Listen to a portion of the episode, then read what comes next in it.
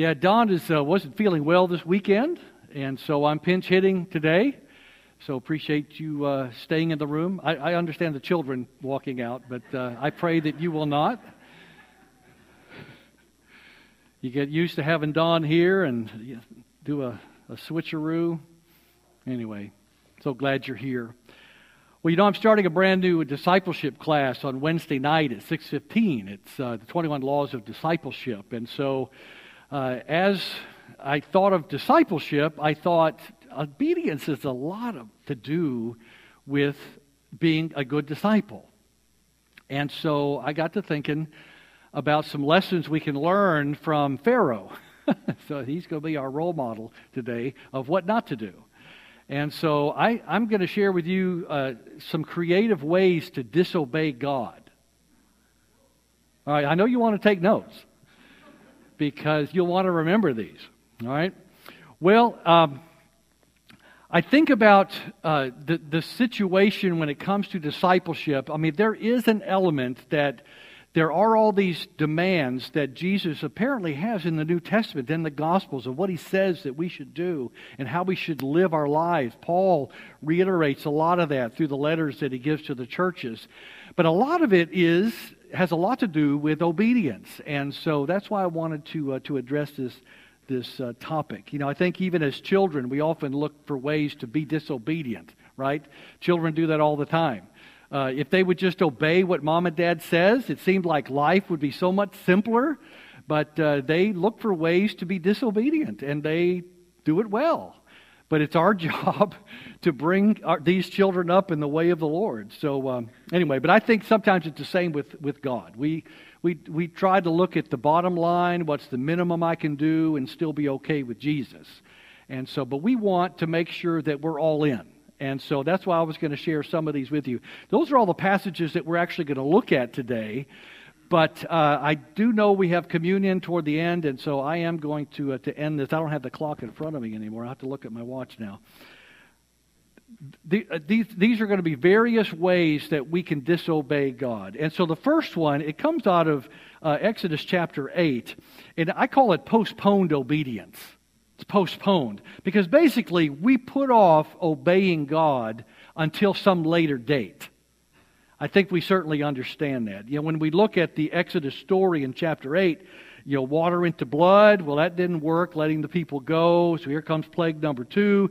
Frogs are everywhere. Verse 3 says they're in your house, your bedroom, your beds, houses of your servants, on your people, in your ovens, in your kneading bowls. I mean, they were covering the land of Egypt. And then you get to chapter 8, verse 7, and we discover that the magicians do the same thing and bring more frogs. If I was Pharaoh, I would have fired them. Wouldn't it have been a greater thing for them to make the frogs disappear? But no, they create some more frogs. Totally don't understand why they did that. Other than they say, oh, it was a trick that Moses did. And they did the same trick. But basically, it's more of the same. It's status quo. We're just going to do what's already here status quo. And then Moses' response is he basically empowers the Pharaoh to, to, to make the call. He says, um, when Pharaoh called for Moses and Aaron, he says, Entreat the Lord that they may take away the frogs from me and from my people, and I will let your people go, that they may sacrifice to the Lord. And this is what Moses said in verse 9 Accept the honor of saying, When shall I intercede and destroy the frogs from you and your houses, that they remain only in the river. You see what's happening here? Pharaoh has the honor to say, When do you want these frogs gone? Right? Now, you know, you know what you would say. Yesterday is now too soon. Just let's get rid of them now. But we look here in verse 10, it says, This, was, this is Pharaoh's response tomorrow. I want the frogs gone tomorrow. And I'm thinking, that is the weirdest thing. I cannot figure that out. Why does he want the frogs gone tomorrow when they're in the ovens and kneading bowls, for goodness sake? I'd want them gone like now. So I never really understood that. But when we look at a lesson from Pharaoh, he is putting off something that he knows he needs to do. Postponed obedience. I'll let the people go tomorrow. I want the frogs gone tomorrow. And so it's procrastination, flat out procrastination. And so knowing what to do and waiting until some other day, it really is the same as disobedience. If God calls you to do something and you decide to delay that, you are in disobedience until it gets done. And so sometimes that's what we do. We postpone our obedience. It's just making our decision for later on. We remember doing that with our kids. You're going to do this? Yeah, I'm going to do it later. And then you just wait and you wait and you wait.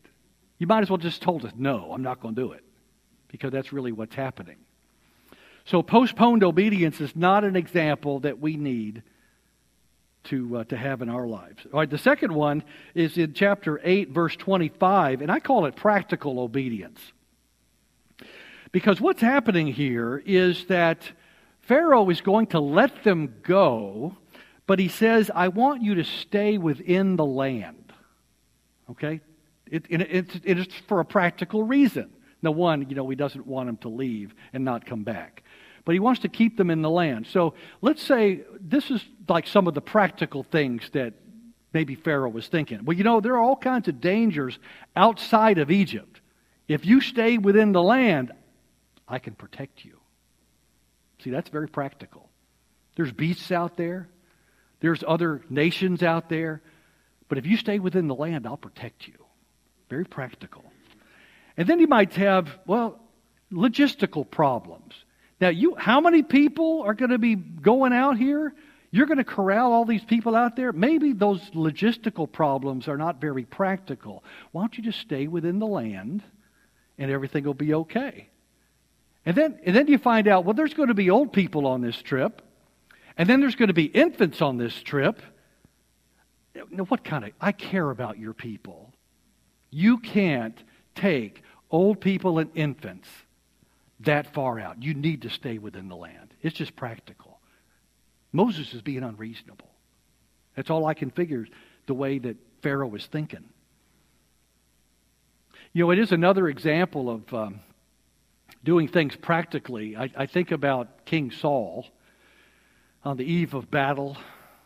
Samuel is delayed and the men are getting anxious. Hey, Samuel's not here to do the sacrifice, and we can't go into battle without God's blessing, and we're freaking out here. And so Saul says, Hey, I'm losing the men. I'll do the sacrifice. It's the practical thing to do. Let me do the sacrifice. I know I've seen it done hundreds of times. I can do the sacrifice. Keep the men in line. Everything will be good. It did not turn out well. Because Samuel actually tells Saul to obey is better than sacrifice. And you usurped some authority and power and a responsibility that was not yours. But he also says it when, when he was supposed to uh, destroy the uh, Amalekites, King Agag. He's supposed to destroy the whole nation. I know it's kind of rough, but that, that's Old Testament for you right there. It was rough. But then Samuel comes up and says, you know, he was going to destroy everything, all the people, all the animals, everything. And, and Samuel walks up and says, What's that bleating of sheep that I hear? Oh, yeah, well, you know, we were going to keep some of those sheep. No, you, you're supposed to destroy everything. Well, we're going to keep these sheep for the sacrifices to God. This is practical. All these animals, right? We can keep them. And you didn't kill the king. You were supposed to kill the king. Now, Agag and his descendants are going to give grief to the Jews all the way to the book of Esther, where their extermination is all but sealed because he was of the line of Agag, this Haman that was going to destroy all the Jews. So do what you're supposed to do first. Don't don't just say, "Oh, there's some practical things that I need to do." and uh, doing what is practical may be nothing more than just disobedience. All right? Obedience may not be doing what is practical, but obedience is doing the will of God. Sometimes we don't know exactly why God is asking us to do something, but if we step out in faith, Walk by faith and not by sight. And so that's, that's what we need to try to do. Don't just look at do and do what's practical. When I went to Africa, that wasn't practical, but it was God's calling on my life. The third one is found in verse 28, and I would call this partial obedience. Uh, you go just so far, and that's good enough. Just so far, and that's good enough. Now, in verse 27 of chapter 8, we're going to have to go three days into the wilderness. Pharaoh's thinking, three days? That's a long way. Can't we do a little closer? He says, I will let you go, just don't go far away. In verse 28. Just don't go far away. And then Moses says it's not good enough. And he sends this plague of flies. He says, We're supposed to go three days' journey out there. So, what God has called you to do, and then you tell Him yes, but then you only go so far and no more, I would call that partial obedience. And so, let's put it into some practical ways. Um, I'll give to your kingdom, God, I'll give to kingdom work, but I'm not going to give sacrificially because I'm only going to go so far. See how that works in a in, in real life. I'll, I'll go to a Sunday school class, but I won't teach one. I, I'll go so far, but no farther than that. I'll hand out bulletins on Sunday as people come into worship, but I won't hand out meals at the homeless shelter. I'll go so far and no more. I'll teach an adult class, but I don't want to teach children. You know, I'll go so far and no more. I'll pray for missions, but I'm not going to give to missions. Or maybe I'll give to missions, but don't expect me to go on a mission trip. I'll go so far and no farther. I'll invite people to church, but I don't really feel comfortable sharing my faith. I'll go so far, but no more.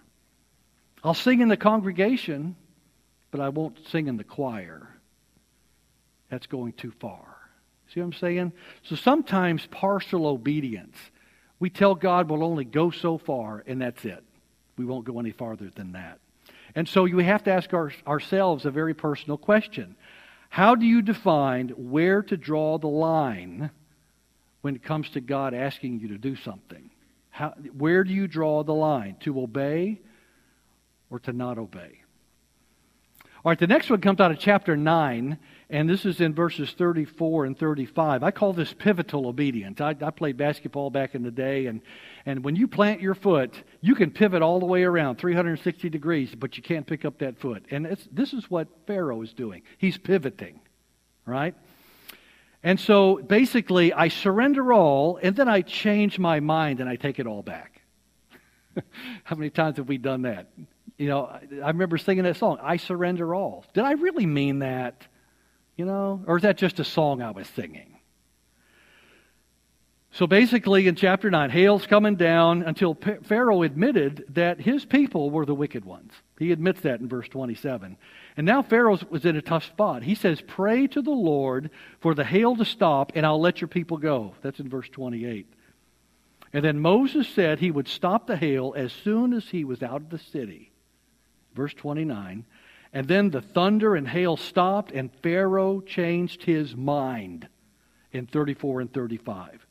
How many times has this happened in our own lives? Right? This happens in our own life. I forgot a test today. God, but if you help me pass this test, I'll do anything you want. Right? We're, in a, we're in a bind here. I, I, God, you got to come through. What about we promise God all sorts of things? If I can only get that promotion at work, then I'll start tithing. You know, we make a bargain with God. I'll be more faithful in church attendance. If I get that promotion, I'll even serve on a few committees if they ask me. Pivotal. And I say pivotal because we make a vow, like praying for a family member who's ill we make all kinds of vows to God. If you'll just heal my family member, I'll do this for you, God. Quid pro quo. Sometimes we just say, Please, God, get me out of this mess, mess, and I will serve you faithfully. Just get me out of this mess. And I'm reminded of that theological masterpiece movie from 30 years ago, Beauty and the Beast. And the clock is talking about how you pursue a woman, how the beast is going to pursue Belle and he's naming all this stuff, and he throws in that phrase, making promises you never intend to keep. Man, how many times do we do that? We make all kinds of promises to God, but do we intend to keep them? And so we don't want to exercise pivotal obedience. And so, if you think about it, this method of disobedience is basically lying to God. We're making promises we don't intend to keep. Uh, the next one I want to share with you is from Exodus chapter 10, uh, really in verse 10. Uh, I call this parental obedience. The men and the parents may go and serve the Lord, but don't take the children. Okay? Leave, leave those in the land and let the adults go out there. So, sometime after Pharaoh uh, goes back on his offer to let them go, Moses asked, or you know, Moses is asked, uh, "Who are the ones that are going?" In chapter 10, verse 8. He says, Well, our young and our old, our sons, our daughters, our flocks, our herds. That's verse 9. And Pharaoh said in verse 11, Only take the men. Only take the men. But God wants all of us involved in what He's doing. He's, he's taking all of them out of Egypt, not just the men. So that was Pharaoh's first flaw. But put it in our own context. God wants all of us involved in his mission. We think it's just for a select few. At times, we really believe that. But it's not just for men. We're all called to salvation, and we're all called to service. It's not just for women. So often men feel that Christians follow this wimpy Jesus that's always talking about love and forgiving your enemies and you know, doing good things for your neighbor. You know, it's like this wimpy Jesus. And we, we forget the fact that, that he was a skilled craftsman, he was a carpenter. He had strong morals and stood up for them in the midst of a, of a dangerous crowd. He had firm convictions. He had strong social skills. Men wanted to follow Jesus back in the day and they were willing to go to their own death because of the transformation of their lives that Jesus had transformed them. They gave their, their lives for his mission. You know, children and students, they may very well say that Christian service is uh, for my parents, not for me. It's for the adults. I'm too busy being a kid. It's not for me. I've got too much to do right now. I'll serve God later when I have more time. I think we've all used that one before, right? We can we'll serve later when we have more time. It just never seems to work that way. But sometimes we think about teenagers don't think they're qualified to do stuff. But then I'm reminded Jeremiah, called while he was a youth, to change the nation, to change the direction of the nation, to be the spokesperson for God. And then Paul instructs Timothy in 1 Timothy chapter 4. He said, Let no one look down on your youthfulness. Everybody has a part in his kingdom mission. So, when we think about kingdom work, it is for all of us. It's not just for the parents, it's not just for the adults. And so it's not parental. I, I don't have to serve and do things because my mom and dad are the ones that are members of the church. I am just in the household. I'm, I'm getting in by their coattails. And that's not the way it works either. All right, the last one I want to mention, uh, let me check my clock, uh, is, is chapter 10, verse 17. And I call this phony obedience. Phony. Uh, sort of like going to church with no real conviction, gives us a false sense of security. You know, there's no real conviction. We just go to church because it's expected of us, or my family wants me to be here. Now, after the locust, Pharaoh had enough. He declares to Moses and Aaron, he finally says, I have sinned against God and against you all. Chapter 10, verse 16. He begs for forgiveness. And he says, just this once, he begs for forgiveness. He, he begs for their prayers and to remove this death from him in verse 17. And Pharaoh makes some sort of phony confession with the intent, really, of not following through because by the time you get to chapter 10, verse 20, he hardens his own heart. Hardens his own heart. I'm not going to follow through on what I said. I just said that. But he had no intention of following through. So basically, it may look good on the outside, but God is not fooled by such phony foolishness. He's, he, we're not fooling God with, with, with phony obedience. It's kind of like a, a youth wants to date a Christian girl, so he makes a confession of faith and tells her that he's a believer. It's phony. He's doing it for a, an ulterior reason. Maybe a woman doesn't want to lose her potential fiance, so she attends church with him. And it's just being a part of the crowd and being there. Prisoner before his parole board claims now he's a believer. So I should get the parole because I'm a believer now. We don't know. So there's all kinds of things. A husband has a brush, brush with death, and he vows to be in church from now on. You know, we make these promises. And sometimes we, at the very beginning, don't intend to follow through on those at all. But this is what Jesus said, and Don mentioned this in uh, the Sermon on the Mount series. A tree is known by its fruit tree is known by its fruit. John 14 says, If you love me, you will keep my commandments. It's all about obedience. And then he says at the very end of Matthew 7 Not everyone who calls to me, Lord, Lord, will enter the kingdom of heaven. Even though they were working miracles and doing all kinds of things that look good on the outside, at the very end of that conversation are the scariest words I read in Scripture Depart from me, I never knew you. The sad part is, is these people thought that they and Jesus were buddies, that they were together, that they did it like they were supposed to. But for some reason, he never knew them. Scary words, to say the least. So when we think about what Samuel said to, to Saul, to obey is better than sacrifice. Obedience is a very serious thing.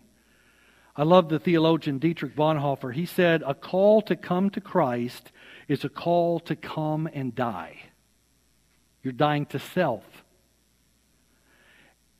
But those kind of messages are not really good to put on the recruitment poster. You know, who's going to sign up when they read Bonhoeffer's words? You know, I don't know if I want to get into this or not. You know, call to come and die. I don't know if I want to do that it may not be a popular message, but Jesus is the Lord and he is to be obeyed. And he may very well say to us at some point in our lives, Depart from me, I never knew you. Don't let that be you. And so think through this list of ways to disobey God and see if any of them appear to be familiar. And then deal with God about that. If you need counsel, by all means, let me know. Because I know a good counselor. no, but I'll talk to anybody about uh, their spiritual condition. So I'd, I'd welcome that. Uh, in Exodus, we are looking at a couple of chapters before the children of Israel are about to be released. And uh, it's the, the night of the Passover. And Jesus, when he came to the table, it was set for Passover. And so we're tying these two stories together the deliverance of the Jews from Egypt, but also our deliverance as people who are delivered from the bondage of sin. And so I, would like to read just one passage of Scripture. It's 1 Corinthians 11. You've all heard this passage before, but I'd like to read this before we partake of the Lord's Supper. For I received from the Lord that which I also delivered to you, that the Lord Jesus, on the same night in which he was betrayed, took bread. And when he had given thanks, he broke it and said, Take, eat, this is my body, which is broken for you. Do this in remembrance of me. And in the same manner, he took the cup also after supper, saying, This is the cup of the new covenant in my blood. Do this as often as you drink it in remembrance of me. For as often as you eat this bread and drink this cup, you proclaim the Lord's death till he comes. And so we think about this as just a ceremony that we do on the first Sunday of every month. While it is ceremonial, it has a sign that we physically do, but it has so much significance. This is the significance that Jesus Christ died on the cross for our sins. And it's because of this night with his closest men having this Lord's Supper, instituting this to do this in remembrance of him, to remember his coming, to remember his sacrifice, to remember the reason that he died on the cross, and knowing that he's in three days he's going to raise from the dead. That is the God that we follow. And so that last verse I read, as often as you eat this bread and drink this cup, you proclaim the Lord's death till he comes. This is our message to the world. When we do this and they say, that is the weirdest thing I've ever seen, what is that all about? That is the message of the gospel. And so, it, it, for lack of any other explanation, it's the gospel. And so we come here to partake of the, of the gospel, of the Lord's Supper together. And, uh, and so I'm going to pray for us. Our deacons are going to come forward, and, uh, and we'll serve uh, the elements. Let's pray together. Lord Jesus, we just love you so very much. And we come before you just thanking you for the opportunity to share in this community experience together. Father, we pray for these elements that while there's nothing magical, we do know that it is meaningful. Father, we pray that you will help us to, to experience Jesus perhaps in a fresh way. Father, we love you so very much. We thank you for the sacrifice. So as we share these elements, Lord, we just ask you to bless them. And we'll take these together in just a moment. And we pray all this in Jesus' name. Amen. as we look at the bread, it's so simple. It's a basic staple of life in our culture, but it's so filled with meaning because of what it represents. It represents the body of Christ. And so as we take this, remember his coming, remember all that he went through during that time when he walked this earth for three years. And just remember what he had done, and it, he had done all of this because of his love for us and his desire to see reconciliation of sinful humanity with a holy God. And so let's take this together in remembrance of him.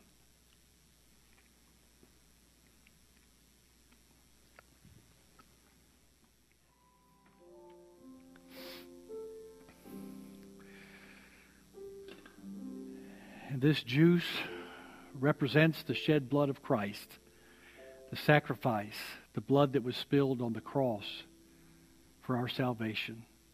And so as we take this, we remember the sacrifice that bought our salvation.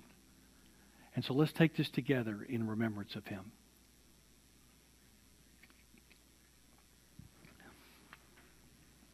Father, you are such a gracious God. We love you beyond measure.